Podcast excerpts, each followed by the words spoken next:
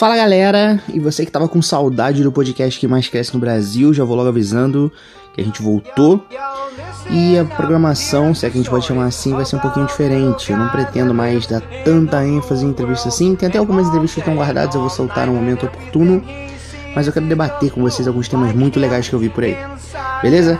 Para quem tava se perguntando o motivo do sumiço, é que bom, eu decidi me casar no meio do ano que vem.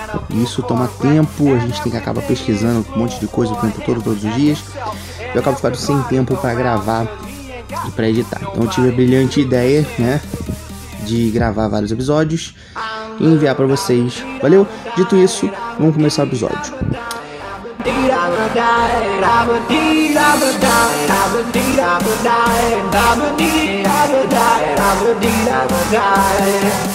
I'm blue,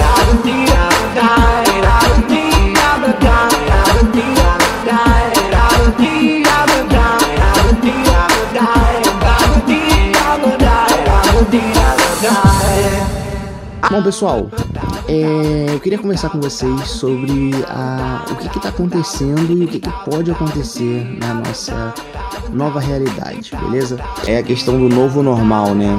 Como que vai ser a nossa vida pós-pandemia ou durante a pandemia? Não sabe muito bem se ela já acabou, se ela vai continuar. Como que vai ser isso? Bom, eu tive a oportunidade de poder ficar em casa e me dedicar aí a manter minha saúde, né, fazer cumprir parte do isolamento. E eu pude me dedicar também a muita coisa que eu gosto de fazer. Sei que isso não foi uma realidade de todos os brasileiros, então é, cara, saiba que eu orei muito por cada um de vocês que não puderam fazer isso, sabe? A gente tem que ter certa consciência de que o mundo real, ele é real e a vida é dura para todo mundo. Então, talvez você que esteja ouvindo esse episódio não teve essa oportunidade. Mas fica tranquilo, fica tranquilo, que se Deus te sustentou até aqui com saúde e bem, Ele preparou esse momento para que você pudesse ouvir uma síntese de tudo que eu estudei nesse período. Então olha que beleza, você não precisou ficar dedicando o tempo que eu dediquei para entender o que eu vou te passar aqui hoje. Beleza?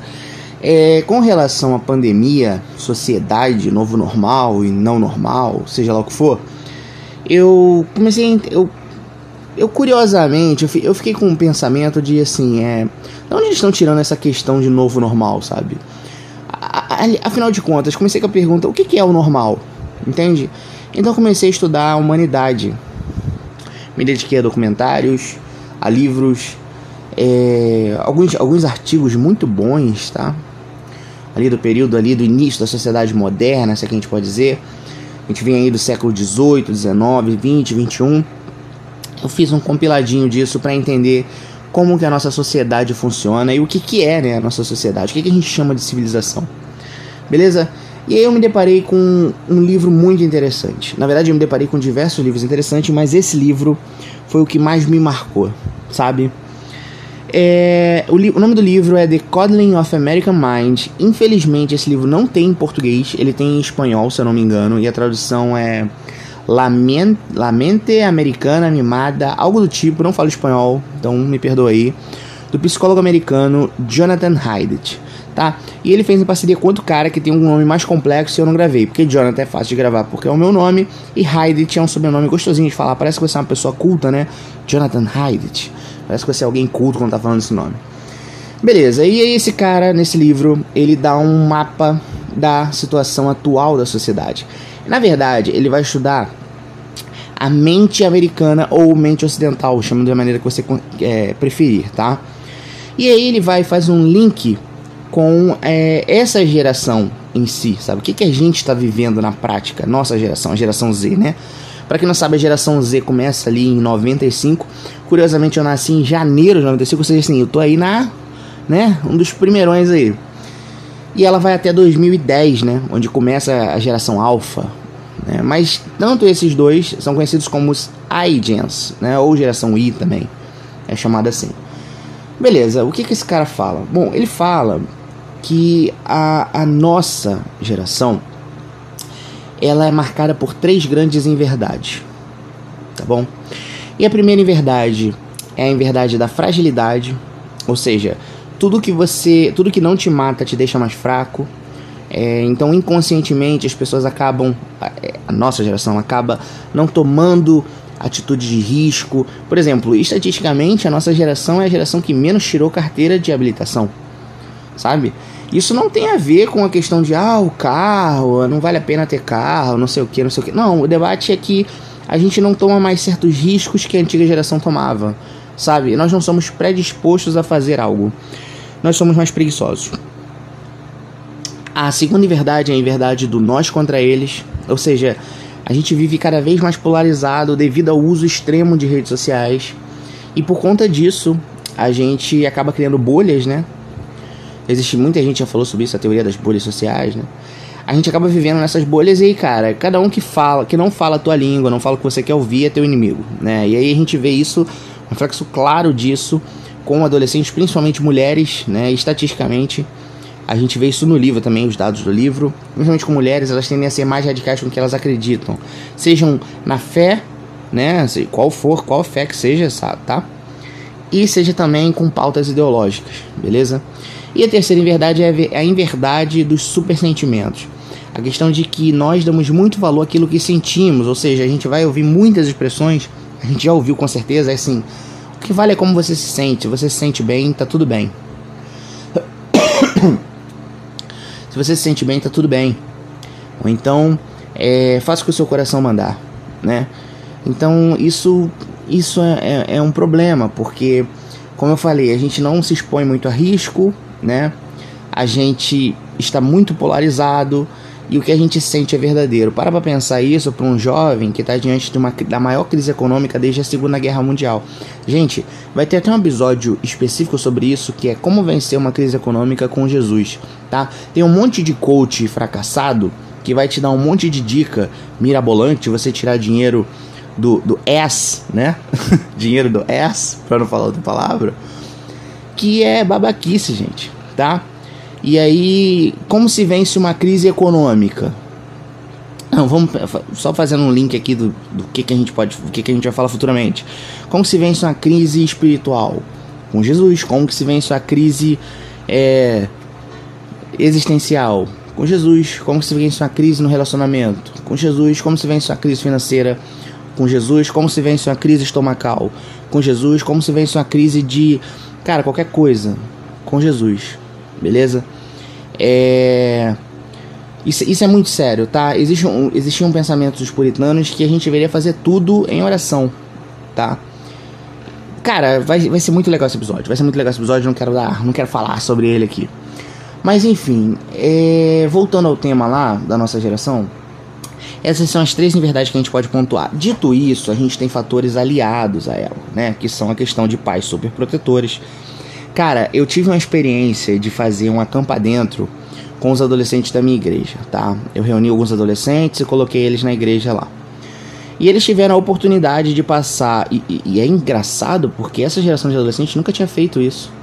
Pelo menos, assim, uns 80% de lá nunca tinha passado por essa experiência. Coisa que é comum pra gente, teve mais de 20 anos, né? E aí, eles ficaram das 5 da tarde até as 8 da manhã. E detalhe, eles ficaram no pique, tá? Eu tava quase morrendo de sono. Mas um, um, fato me marcou. Tinha uma mãe lá, em especial, que levou a filha dela e disse pra filha dela que ela ia buscar ela meia-noite. E a garota falou, tudo bem. Ela não conhecia a gente, não conhecia como que ia ser o evento e tudo mais. Quando chegou meia-noite, a mãe levou uma irmãzinha de 5 anos, da garota, né? E foi falar com a filha: Filha, você quer ir embora? Vou te buscar. A garota falou: Não, não quero ir embora, não, não quero ir embora, não, não sei o que. E acabou que a menina pequenininha de 5 anos viu que a prima da minha noiva tava lá, que também tem 5 anos, e decidiu ficar lá com ela brincando. Ficou pintando, ficou mexendo com canetinha. Gente, foi boneca, foi uma coisa de louco. E aí a mãe dela, cara, a mãe dela, a mãe da garota surtou, mano. A mãe da garota surtou, porque era a primeira vez que a menina ia dormir fora de casa, pequenininha também. Ela ficou numa situação muito complicada e ela não sabia dizer não, sabia dizer sim. Ela, quando chegou às 8 horas da manhã para buscar as meninas, ela foi uma das primeiras a chegar e assim, ela disse que nem tinha dormido. Galera, a gente pode achar isso normal, tá? A gente pode achar isso normal, mas isso não é, cara. Eu não tô dizendo para você ser relapso com teus filhos, entende? Mas eu tenho ouvido relatos, eu vi relatos de uma mãe essa semana falando o seguinte: eu nunca mais vou deixar o meu filho brincar numa piscina de bolinhas ou passar naqueles tubos que a gente vê em playgrounds por aí. Porque a realidade nunca mais vai ser a mesma. Gente, gente, se essa geração tá complicada, como que vai ser a próxima? Sabe? Vamos supor que essa pandemia se arraste até o meio do ano que vem. Cara, a educação brasileira foi pro saco, beleza? É. Não vai ter como recuperar esse ano. E fora que os métodos. E, e, lembrando aqui, tá? Muita gente culpa, ah, o professor e tal. Não é isso, não. E eu não vou defender, que eu, eu tenho muitos amigos professores, não é defender isso, mas. Cara. É, é, o problema não tá ali no corpo, sabe? Que faz o trabalho. É a estrutura, cara. A estrutura é uma merda. Entendeu? É uma bosta. Então, assim, o Brasil não tem condições de recuperar esse ano, beleza? Só que o grande fator né, é, é a formação, acho que social e emocional dessa galera. A gente pode ver como que vai ser esse novo normal, traçando aqui um parâmetro. A gente vai ver novos empregos de home office. Muitas pessoas vão se dizer, vão se dizer realizadas com isso, tá? E a gente viu aí crises em casamentos. A gente vai ver também crises nas relações familiares, tá? Com pais e filhos. Principalmente se a criança for pequena, cara, vai ser um inferno. Beleza? É... Então, assim, como que vai ser isso, cara? No que está se transformando a sociedade? A gente teve uma evolução enorme nos serviços de delivery. Agora o Mercado Livre consegue. O Mercado Livre não, agora diversos sites conseguem te entregar no dia seguinte, ou seja, principalmente em São Paulo, tá? Eu moro no Rio, eu ainda consigo ter um pouquinho dessa casquinha assim no estado do Rio. Mas quem mora na cidade de São Paulo sente isso, essa evolução gritante, sabe? Você compra uma coisa hoje, dependendo do horário, ainda chega no mesmo dia, sabe? É, sabe? Então isso, isso deu um, salto muito grande. Agora a gente pode fazer até compras, né? Pela internet. E a gente pode falar, nossa, Jonathan, que coisa besta, cara, que você tá falando aí. Mas entende que se a gente já era uma geração que vivia extremamente polarizada nas nossas próprias bolhas, sabe? E a gente já tinha em verdade de que a gente não deve se arriscar, que as coisas são muito cansativas. Qual vai ser o futuro quando a gente, no meio de uma crise econômica, numa baita crise econômica, a gente não precisa sair de casa nem para comprar uma água mineral. Para pra pensar isso. O Brasil talvez não sinta tanto porque a gente é um país pobre, a gente é um país muito grande. Mas país rico e pequeno, cara, vai ser desastroso. Eu não duvido, eu não duvido nada de daqui a alguns anos começarem a abrir programas de imigração em massa em países desenvolvidos, como por exemplo, já existe isso, tá? Mas eu tô falando em massa, tipo Itália, França, Alemanha começar a abrir programas de migrações, sabe? Ah, pode vir aí, quem quiser vir, porque não vai ter jovem para trabalhar. Não vai ter jovem para trabalhar. Galera, para vocês terem uma ideia, na Austrália, na Austrália, o número de pessoas, é, das pessoas que estão empregadas ali, né? O número de pessoas que são jovens, assim, é, tem menos de 30 anos no mercado de trabalho australiano, eles têm menos. São menos de 15%, cara. Não chega nem. Menos de 15, 20% ali. É, uma gera, é um, um país extremamente desenvolvido e uma geração que cresceu acostumada de que ela pode ter um ano sabático. E a gente vê isso na classe média brasileira. Você acaba o terceiro ano do ensino médio e, ah, não, eu posso me dedicar a não fazer nada. Isso é muito comum, pô. Isso é muito comum. Quando que isso não existia em outras épocas. Entende? Então, as prioridades estão mudando, não para coisas boas, sacar? Por exemplo, eu sou um amplo defensor do casamento, né? Mas eu não defendo casamento porque eu vou casar. Eu defendo casamento porque estatisticamente é melhor do que estar solteiro. Pessoas casadas desenvolvem menos sintomas de depressão, de ansiedade. Elas são mais prósperas economicamente. E essa geração tem 35 anos e continua morando com os pais, continua sendo um peso. Ah, vai falar, não, mas eu ajudo em casa. Cara, se você mora com teu pai, com a tua mãe, tu se diz crente, tu não é crente, cara. Claro que se você tem, sei lá, 30 anos. Se você tem 25 como eu, cara, tu tem que estar, tá, tipo, voando para meter o pé. E eu demorei para acordar nesse sentido, sabe? A cultura vai colocar na nossa cabeça que a gente tem que deixar as coisas, começar a pegar os valores importantes e começar a quebrar cada um deles, quebrar paradigmas, né? Isso é uma inverdade. Eu vou falar uma ilustração para vocês sobre uma situação onde teve um novo normal ao longo da história. Há um tempo atrás aconteceu uma coisa chamada Revolução Francesa, tá? E foi a revolução lá da galera pobre, nem, nem tão pobre assim, tá? Tinha lá os girondinos, os jacobinos, e os jacobinos era a ala mais radical lá da revolução. E aí os jacobinos vão invadem o, o castelo. E aí eles invadem o quarto da rainha Maria Antonieta.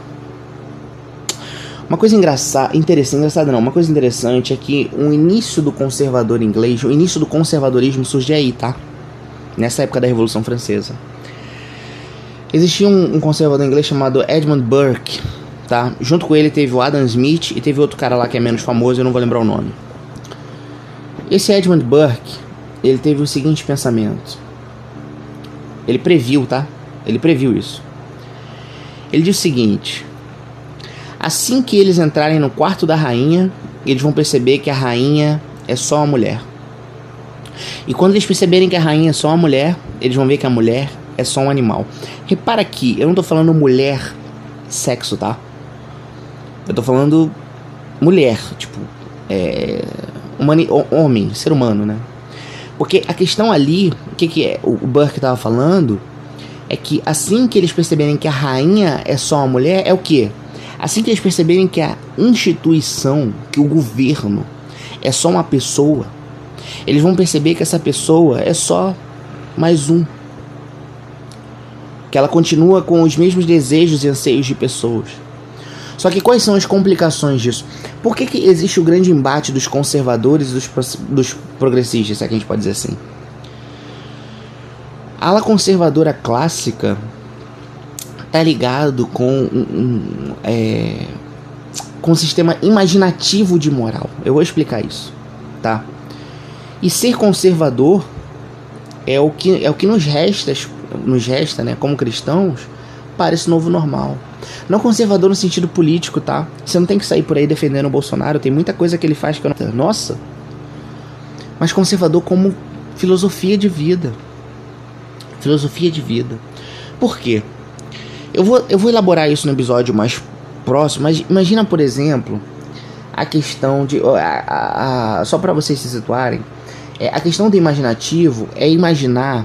O conservadorismo está ligado a que, se mudanças devem acontecer, elas devem acontecer de maneira devagar.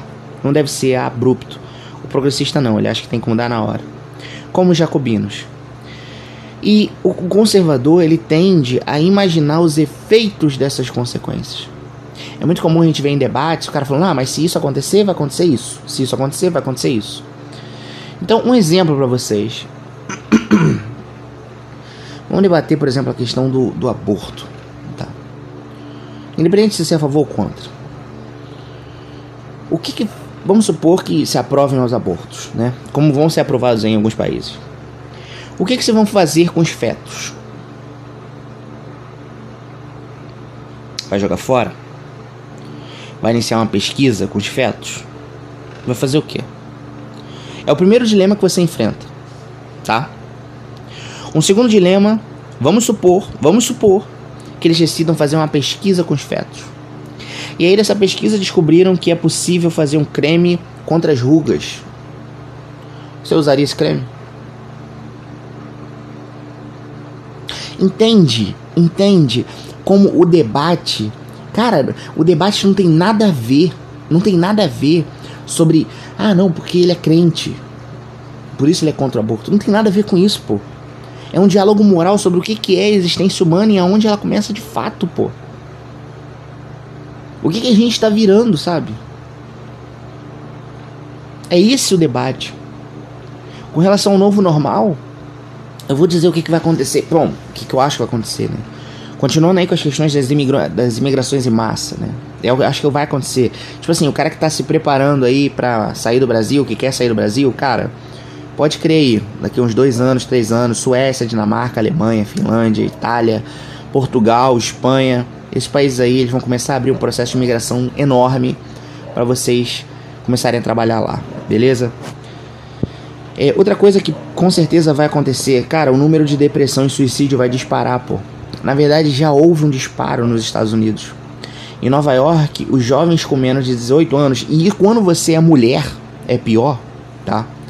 Porque existe uma condição psicossocial da mulher que é, nasce com ela, que a mulher tem uma formação diferente do homem, que expõe ela, e como essa sociedade de massa, de, né, esse, como, onde todo mundo é um produto o tempo todo, isso destrói a gente, né, cara? Destrói a gente. Olha minha cachorrinha latindo no fundo aí. É, isso destrói a gente. Então, é, o número de, de suicídios disparou 80% entre os homens até 23 anos em Nova York e 173% com meninas de 15 a 23 anos, cara. 15 anos, meu parceiro. Ou minha parceira. Né? Não sei quem é que tá ouvindo. A gente tem que cuidar dessas pessoas, cara, como igreja. Tem que se apresentar Jesus Cristo como solução de vida, tá? Eu lembro que uma vez, e por que, que é importante apresentar Jesus? Eu lembro que uma vez eu fui, a minha noiva, ela é muito ligada em, em pautas de ajudas, né? Ajuda social. Ela, ela, ela gosta muito disso. Ela foi missionária durante muito tempo. Durante muito tempo não, ela teve recentemente ela foi missionária durante muito tempo, parece que foi há muito tempo atrás, né? E ela segue atuante lá né, na nossa igreja. E aí ela fazia um trabalho, ela coordena um trabalho, na verdade, numa casa de recuperação para mulheres viciadas em drogas, tá? Cara, as histórias lá são tudo sem imaginar. E aí teve uma pregação lá, né, para as mulheres e tal. Lembro que uma garota levantou uma pregação porque falando e ela falou assim: para as pessoas viciadas, tá? Não, porque eu creio que daqui podem sair médicos, podem sair engenheiros, engenheiras, né? Vocês podem dar a volta por cima disso tudo. Esse, aquele tipo de pregação triunfalista. Cara, minha noiva olhou para mim, né? Foi lá na frente, falou: Alguém quer falar alguma coisa? Eu fui, levantei a mão, fui falar. E eu comecei a falar: Gente, a gente tem que se apegar em Jesus Cristo. Falei diretamente para elas e falei: às vezes nessa vida aqui você errou, pô. Às vezes nessa vida aqui você viu uma porta larga, entrou, fecharam a porta para você e tu não conseguiu sair, pô. E às vezes a gente só tem a opção de esquecer o que a gente fez aqui mesmo.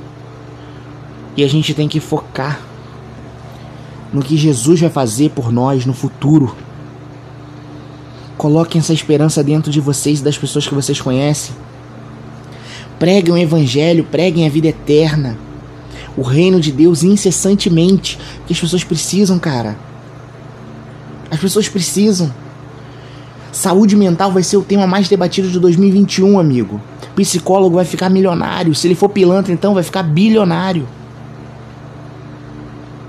Falem de Jesus para as pessoas. O Espírito Santo é perfeitamente capaz de confortar o coração delas, cara. No Canadá, Anualmente, anualmente tem eventos de, suicídio, pô. Os jovens se tornaram ateístas funcionais. A vida está muito fácil. A vida está muito fácil. O sentimento de inutilidade cerca o nosso coração. E como eu falei com vocês no início, como eu falei com vocês no início, essa geração é marcada por, pelo super sentimentalismo, ou seja, o que a gente sente tem muito valor. Se você se sente o inútil, cara, e você só escuta quem você quer escutar, se chegar outra pessoa confrontando você, confrontando você primeiro a tomar uma atitude, você não vai tomar. Porque você foi vítima dessa geração, você foi fruto dessa geração que não se arrisca. Segundo ponto, é uma pessoa fora da sua bolinha social ali, você está totalmente polarizado. Você, sim, estatisticamente falando, você, ser humano. Em terceiro ponto, o super sentimento de que você é super inútil vai crescendo dentro de você, até que você não vê outra solução não ser se matar. Cara, isso não tem nada a ver com o diabo, pô. Isso tem a ver com a própria existência humana lidando com o fato de que ela, por ela mesma, não é suficiente para se viver, pô. A nossa existência não é sustentada pela nossa própria existência. A nossa existência não é sustentada pela, pela convic pelas convicções que a gente tem na vida. E por isso cada um abraça a sua ideologia favorita, cada um abraça a sua linha de guerra, para que tenha sentido de existência, pô. Para cada um tenha um motivo de viver. Tudo hoje é pauta religiosa, vocês acreditando ou não. Atei, comunismo é religioso, feminismo é religioso, capitalismo é religioso, conservadorismo pode ser religioso. Se a gente não tiver Deus como centro da nossa vida ali, cara, qualquer outra coisa vai ser. Pode ser o teu celular, tua rede social. Despertem para isso e cuidem das pessoas. As pessoas precisam mais do que nunca. E, cara, a igreja vai sofrer muito. A igreja vai sofrer muito. Como eu falei, a gente está na pior crise econômica desde a Segunda Guerra Mundial. A juventude não tem emprego, pô. Como que a igreja vai se manter, cara? Como que a igreja vai se manter? Uma juventude que em massa não tem a cultura de ofertar e dizimar. Não estou dizendo que você é obrigado a dizimar, não, tá? Eu, particularmente, não compartilho dessa visão. Eu tô, eu tô dizendo é que essa juventude não, não oferta nada, não contribui, não faz nada, não, não, não doa. Se tornaram egoístas, se tornaram narcisistas. A igreja sempre foi o pilar fundamental de toda a história da civilização. Ela sempre segurou a onda ali. As pessoas vão fazer de tudo para destruir a igreja, mas isso é mentira, cara. Você pode ser, você nem precisa ser crente para concordar com o que eu tô falando. Graças à igreja surgiram sistemas maravilhosos, ideias maravilhosas. O próprio capitalismo veio da igreja. Pô. Não precisa acreditar em mim. Um cara chamado Max Weber escreveu um livro, O Espírito Capitalista e Ética Protestante. Ele é ateu, comunista e pai da sociologia, pô. O cara, a maior obra do cara é dizendo que o capitalismo surgiu graças à igreja protestante. Pô. pô não precisa concordar comigo, pô. Outra coisa que a galera não gosta que se fala de Marx, né? Mas Karl Marx previu uma coisa. Ele previu que um dia o capitalismo ia evoluir tanto que não ia precisar mais do ser humano para realizar um trabalho. Cara, desempregos em massa, cara. Em massa. As pessoas não são mais tão necessárias assim. Não são mais, cara. A gente vai ver processos, por exemplo, daqui a cinco anos talvez não exista mais atendente de fast food, pô. Você pode fazer tudo isso por um tablet, cara. Para pra pensar nisso. Tem gente que tá bancando sua faculdade com aquilo ali e outra. Cara, muito, muito, muito assertivamente. Não é garantido de que você vai se formar e vai trabalhar na área que tu tá se formando, pô. A galera vai sair da faculdade com a dívida aí de 50, 60 mil reais, 70 mil reais do curso. E não é garantido que eles vão trabalhar com isso, pô. Como que vai estar o coração dessas pessoas, gente? Como que vai estar a mente dessas pessoas? Com uma juventude extremamente preguiçosa e largada à própria sorte sejam revolucionários. E, cara, tem 700 pessoas atualmente que escutam o nosso podcast. Esses infelizes não seguem a gente no Instagram. Mas atualmente 700 pessoas escutam o nosso podcast. Seja um grande revolucionário. Case com alguém. Tenha filhos, cara. Eduque essas crianças. Forme essas crianças sustente a tua igreja. Se você for homem, lute pela sua igreja. Lute pela tua família, cara. Se você é mulher, tenha um espírito ensinável. Tenha um espírito ensinável. Existe muito homem bom por aí. E às vezes a gente fecha o nosso coração porque a gente ouviu de alguém que era maneiro a gente disputar e fazer uma guerra de sexo. Não cai nessa, cara. Não cai nessa. Caminhem juntos com o Senhor e lutem por aquilo que manteve a sociedade de pé até hoje. As pessoas vão precisar de muita ajuda. Bom, dito isso, é, coisas que são mais iminentes para acontecer. Acredito que a gente vai ver muito mais o amplo debate sobre a juventude. Eu acho que se ela já era protagonista da história, ela vai se tornar muito mais, tá? A gente vai ver grandes lideranças aí com 18 anos, com 20 anos, 21. A gente vai ver lideranças globais, tá? Boas e ruins, tá? Por exemplo, eu não acho que a Greta é uma liderança legal. Eu acho que ela. A Greta é vítima, né, cara? Ela é vítima disso tudo, né? É uma menina sueca que tem um padrão de vida muito bom, tá? E que nunca trabalhou na vida, parou a escola para ficar falando de militância de meio ambiente, morando na Suécia. Então, sabe, eu não acho que ela tinha condições de fazer nada. Mas isso cada um pode julgar. Então acho que a juventude vai ficar a cristã, tá? A cristã vai começar a sofrer por ansiedade, depressão, vão ser pautas que vão estar tá aí. Em última instância, é, vão morrer virgem, né? Ou vão perder a virgindade lá para seus 40, 35 anos. Porque o jovem hoje cristão, ele é medíocre, né? Tem que se ter um despertar no jovem homem cristão para ele ser mais ativo, para ser mais macho, né, no sentido da palavra. Agora, com relação entre os não cristãos, eu acho que vai haver uma cultura do ressentimento muito grande. Eu acho que vai existir uma. uma, uma vai acontecer uma quebra de vínculos muito grande com relação a pais, avós, professores, pastores, mestres, né? Essa, como eu falei, esse discurso do nós contra eles, essa polarização, ela vai aumentar na juventude por conta desse super sentimentalismo, né? Da gente escutar muito o nosso sentimento. E os jovens vão se agarrar nas pautas que eles oferecem solução para o problema. Galera, eu acho que. É, não acho que Jesus vai voltar hoje, amanhã. Não acho. Eu acho que a humanidade já passou por diversas coisas, sabe? A gente está assim no início das dores. A gente está nas dores do parto desde quando a humanidade sempre esteve. Mas eu acho que a gente tem que começar a se atentar para cuidar das pessoas. A gente começar a estudar sobre adolescência, sobre juventude. Cara, você que tem disposição, você que pô, pega outros adolescentes da sua igreja, cara. Investe lá. Investe lá. No grupo de crianças, investe lá. Manda cada uma trazer uma coleguinha. Porque eles vão precisar, cara. Eles vão precisar. Uma hora o bicho vai pegar legal. E eles vão ver que só ciência, filosofia, razão. E nenhum desses escritores mortos que eles viram aí, por aí afora, vão servir de nada, pô. Vão servir de nada.